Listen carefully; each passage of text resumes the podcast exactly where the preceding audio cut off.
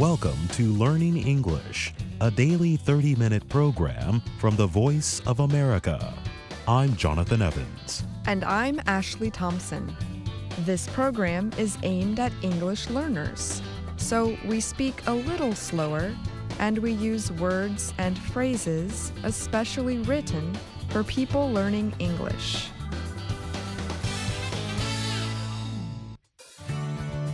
On today's program, you will hear stories from Dr. Jill Robbins. She has a new episode of Ask a Teacher. We close our show with another American story. But first, it has been almost six and a half years since the American music group Pearl Jam released an album. That changed Friday when the band dropped its 11th collection, Gigaton. Many dictionaries define the word as an explosive force equal to 1 billion tons of TNT, an industrial explosive. Critics have noted that this new album includes hard rock. Reviews are filled with words like fury, thunder, and hammering. Entertainment Weekly calls the music a gathering storm of guitars. In other words, there is some loud and wild music on Gigaton. But most reviews agree that Pearl Jam continued to experiment with less traditional rock and roll sounds on the album. One of the new songs, Superblood Wolf Moon, has elements of danceable punk rock music of the early 1980s.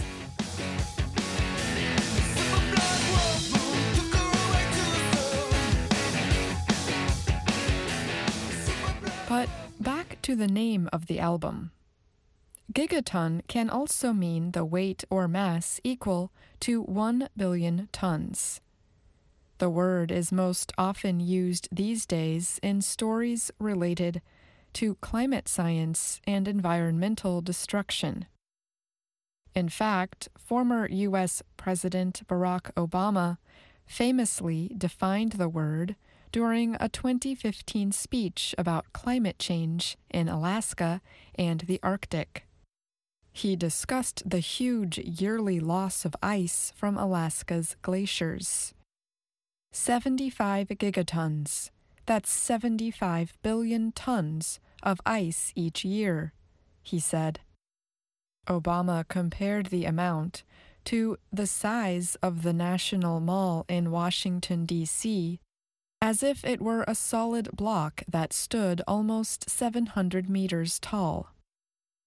Now imagine 75 of those ice blocks.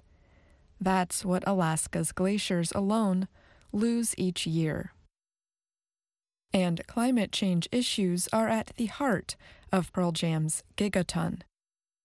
The album picture shows ice falls in Svalbard, Norway. Svalbard is one of the northernmost human settlements in the world. Some climate scientists say it is warming faster than any other place. Pearl Jam has been active in environmental causes for most of its 30 year existence. The band and its members have won honors for raising money, climate change educational efforts, and more. They also invest money in environmental health projects to reduce the group's carbon footprint. Pearl Jam was entered into the Rock and Roll Hall of Fame in 2017. Lead singer Eddie Vedder's opening comments were about the environment. So, climate change is real, he said. And we we cannot cannot be the generation that history will look back upon and wonder why didn't they do everything humanly possible to solve this biggest of crises in our time? Gigaton makes a similar appeal to listeners in every song. As Vedder sings in the song Quick Escape, and we think about the old days of green grass, sky, and red wine, should have known so fragile and avoided this one way flight.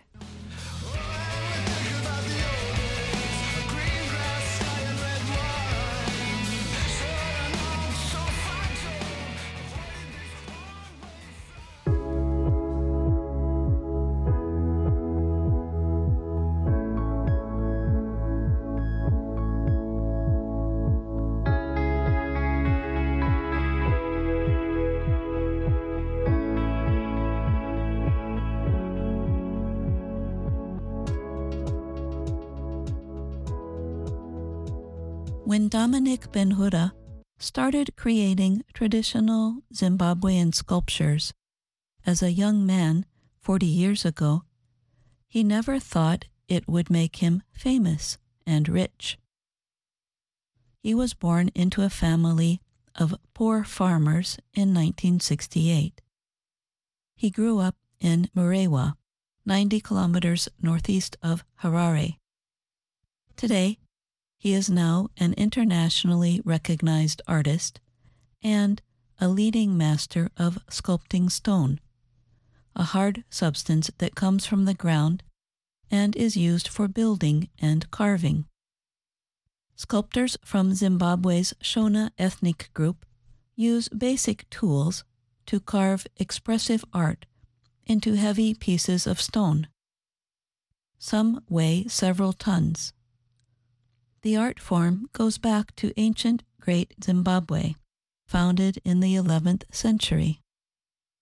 Shona sculpture can be seen at New York's Museum of Modern Art, Chicago's Field Museum of Natural History, the Indianapolis Museum of Art, as well as the British Museum.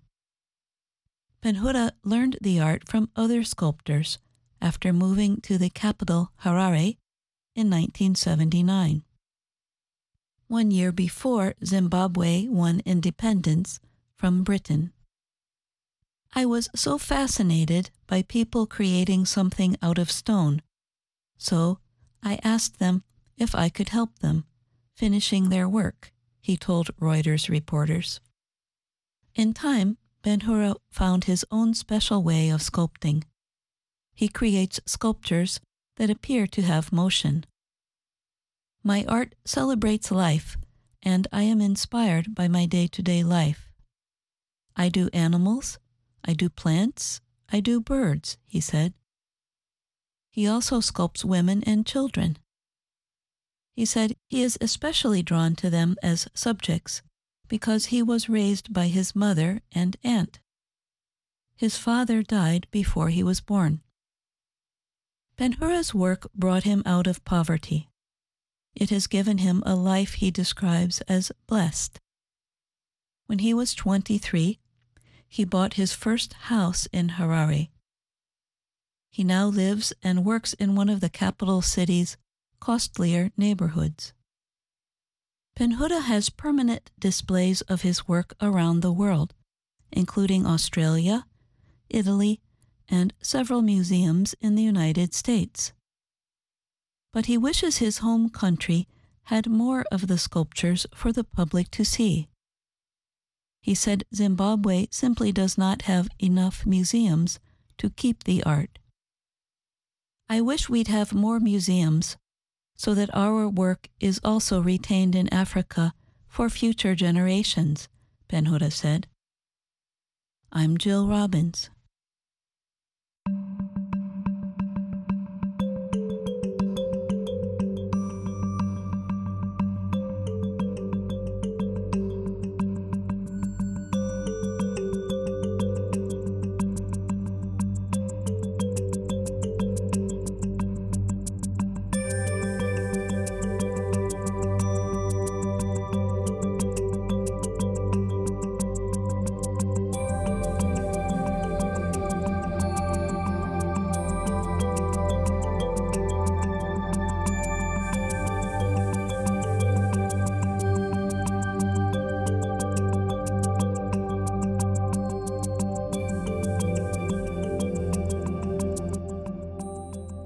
Yazan is a one year old heart disease patient in Libya. He was born with only one of the usual four chambers or main parts of the human heart. His heart pumped so little blood that when Yazan cried, his skin would turn black. He required an operation to survive. But Libya only has one doctor that does such operations on young children. About 1,200 babies with heart defects are born in Libya every year. Usually, about 150 of them are in urgent need of heart operations. Most do not get them, and they die in their first year, said William Novick, a children's heart doctor from the United States. To me, this is simply an unacceptable situation that needs our attention, said Novick. Novick leads an international team of experts called the Novick Cardiac Alliance. They travel to Libya often to perform operations on patients like Yazan. Libya has been in major disorder since 2011 when opposition forces ousted longtime leader Muammar Gaddafi. Armed conflict continues in the country, with foreign countries supporting opposing armed groups. The latest fighting began last spring and has killed hundreds of civilians. The conflict also has severely affected healthcare in the country. The World Health Organization describes the Libyan healthcare system as overworked, unproductive, and lacking in medicine and equipment. Novick's team was the best and perhaps last hope for Yazan. For treatment, however, the boy and his family had to travel to the most dangerous place in Libya, its capital, Tripoli. Last month, Yazan and his family arrived in the city after a 1,500 kilometer trip from their home in the desert. On February 26th, Yazan had a five hour operation to begin repair on his heart. It went well. Although Yazan will need one more operation, Novick and his team expect him to fully recover. Novick's group has treated 1,000 children in Libya since it began treatments there in 2012. But his cardiac alliance was born much earlier. Novick was a medical student at the University of Alabama when he first witnessed the suffering of children born with heart disease. He also learned about the problems families experience trying to get care for their children. He decided then to work to help children with heart problems no matter where they are born. For nearly 30 years, Novick and his partners have made hundreds of trips to 32 countries, including Ukraine, Nigeria, Iraq, Iran, and Colombia. For the February visit to Libya, Novick's team included 20 volunteer doctors and nurses. The team performed 10 difficult open heart operations in the country's west. The team worked in areas controlled by each of the two main armed groups. Novick said that a main goal of his group is to be apolitical and help the children. Novick's group also trains Libyan doctors and nurses to develop the country's healthcare system. He said, We're not going to be here forever, and we shouldn't be here forever. I'm Jonathan Evans.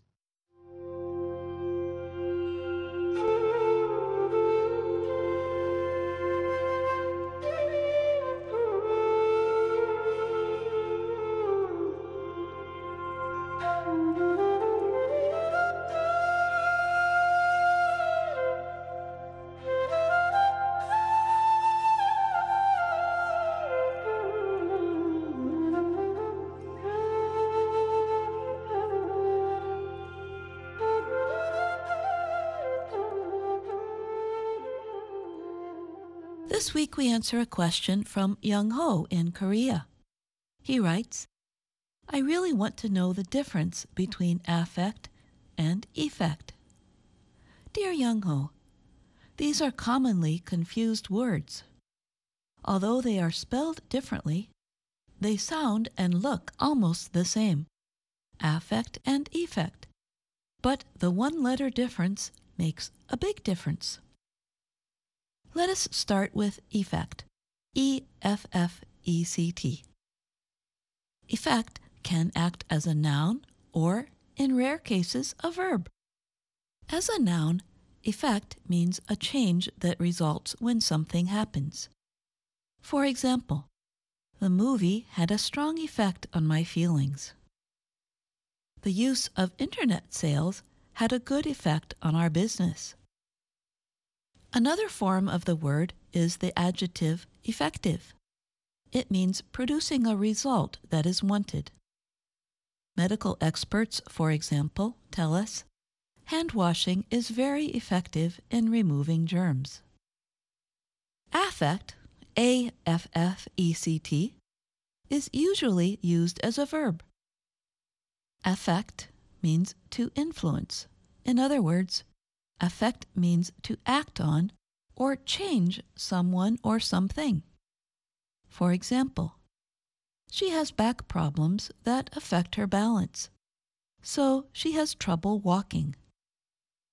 Remember our earlier example about the movie having an effect on one's feelings?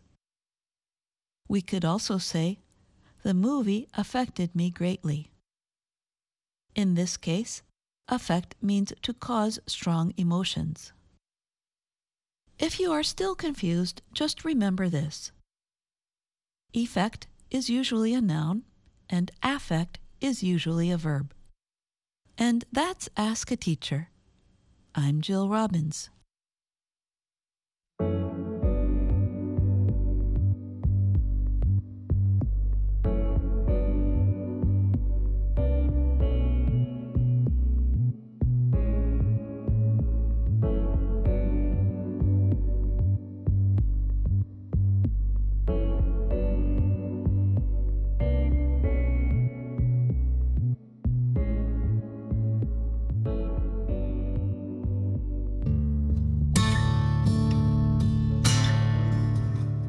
The Blue Hotel, Part 3.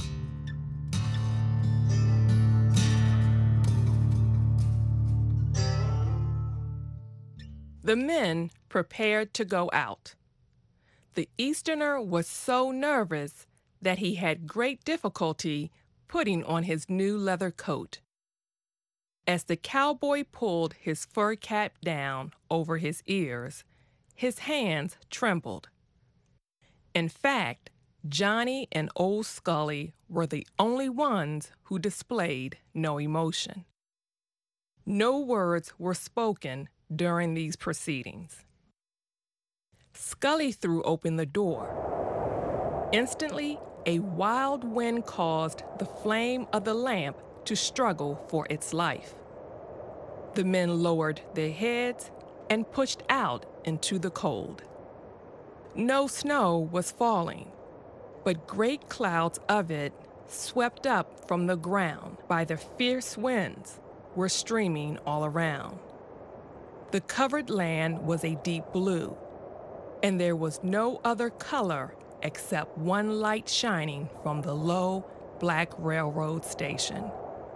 It looked like a tiny jewel. The Swede was calling out something. Scully went to him, put a hand on his shoulder, and indicated an ear. What did you say?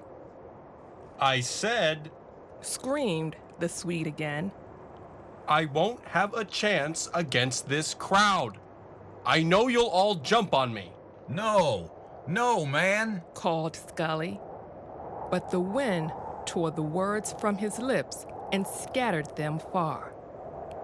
The Swedes shouted a curse, but the storm also seized the remainder of the sentence. The men turned their backs upon the wind and walked to the shelter side of the hotel. Here, a V shaped piece of icy grass had not been covered by the snow. When they reached the spot, it was heard that the Swede was still screaming. Oh, I know what kind of a thing this is. I know you'll jump on me. I can't beat you all. Scully turned on him angrily. You won't have to beat all of us. You'll have to beat my son Johnny. And the man that troubled you during that time will have to deal with me. The arrangements were quickly made. The two men faced each other, obeying the short commands of Scully. The Easterner was already cold and he was jumping up and down. The cowboys stood rock like. The fighters had not removed any clothing. Their hands were ready, and they eyed each other in a calm way that had the elements of fierce cruelty in it. Now, said Scully. The two leaped forward and struck together like oxen. There was heard the dull sound of blows and of a curse pressed out between the tight teeth of one.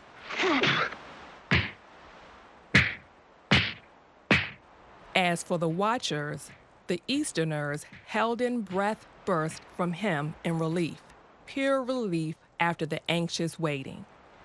The cowboy leaped into the air with a scream. Scully stood unmoving, as if in complete surprise and fear at the fierceness of the fight which he himself had permitted and arranged. For a time, the fight in the darkness was such a scene of flying arms that it showed no more detail than a moving wheel. Sometimes a face would shine out, frightful and marked with pink spots. A moment later, the men would be only shadows. Suddenly, the cowboy was caught by warlike desires, and he leaped forward with the speed of a wild horse. Hit him, Johnny! Hit him! Kill him! Kill him! keep still. said Scully, icily.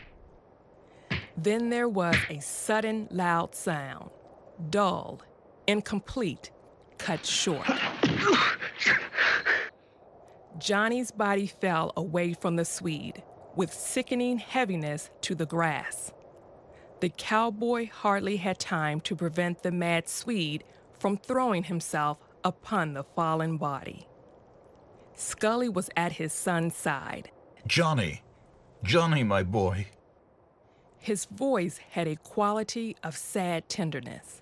Johnny, can you fight some more? He looked anxiously down into the bloody, beaten face of his son. There was a moment of silence. And then Johnny answered in his ordinary voice, Yes, I. It. Yes.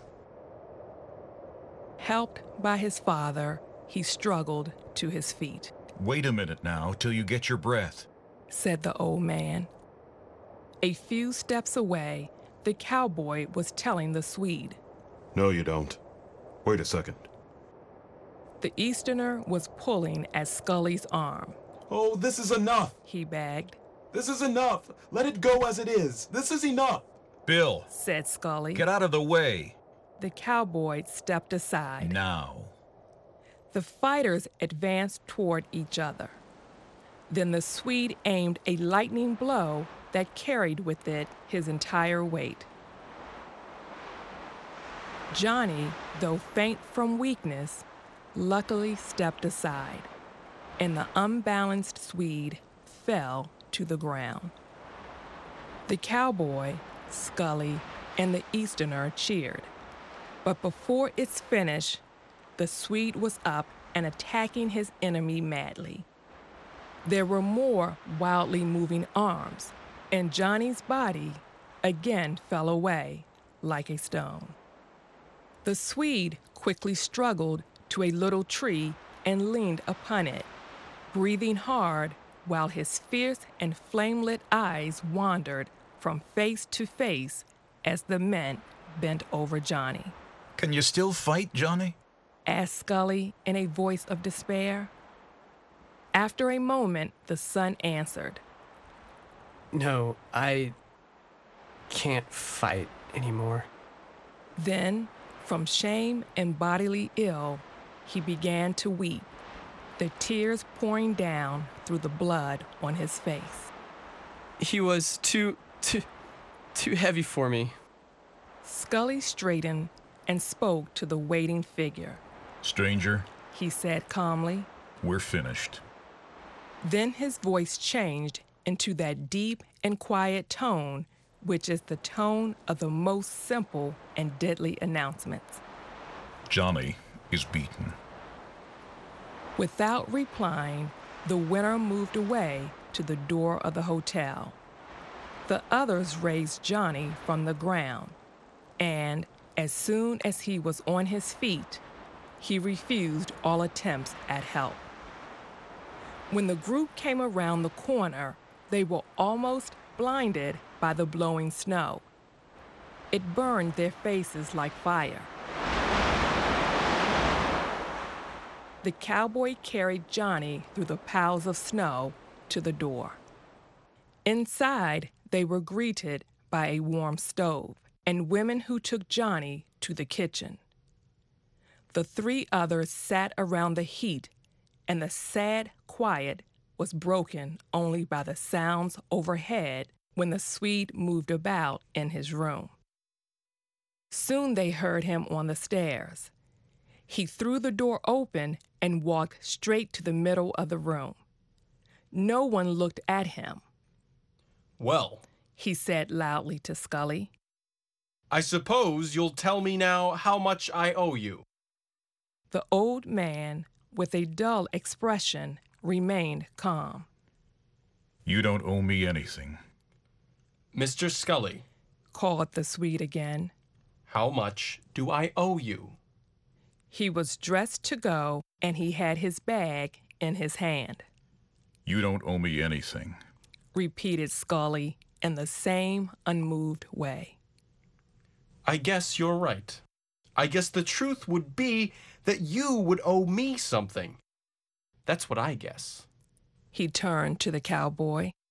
Kill him! Kill him! Kill him! He repeated in the tone the cowboy had used. Then he laughed.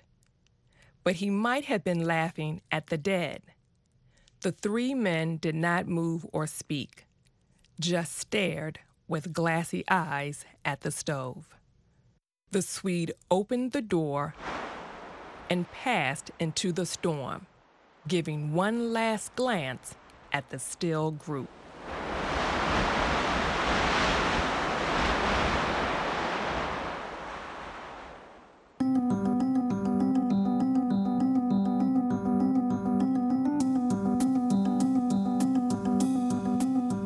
And that's our program for today.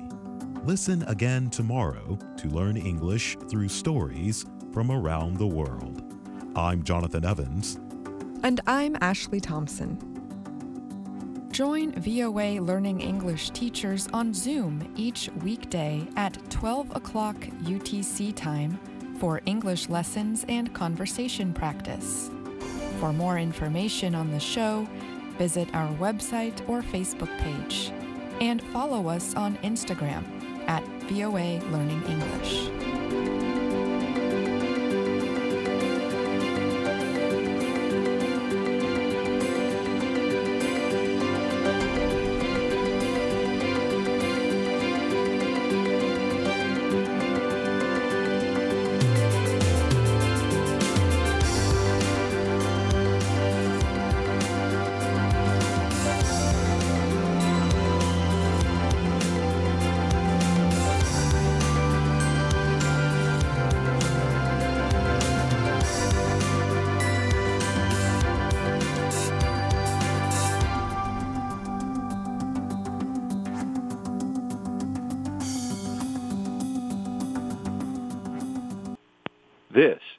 VOA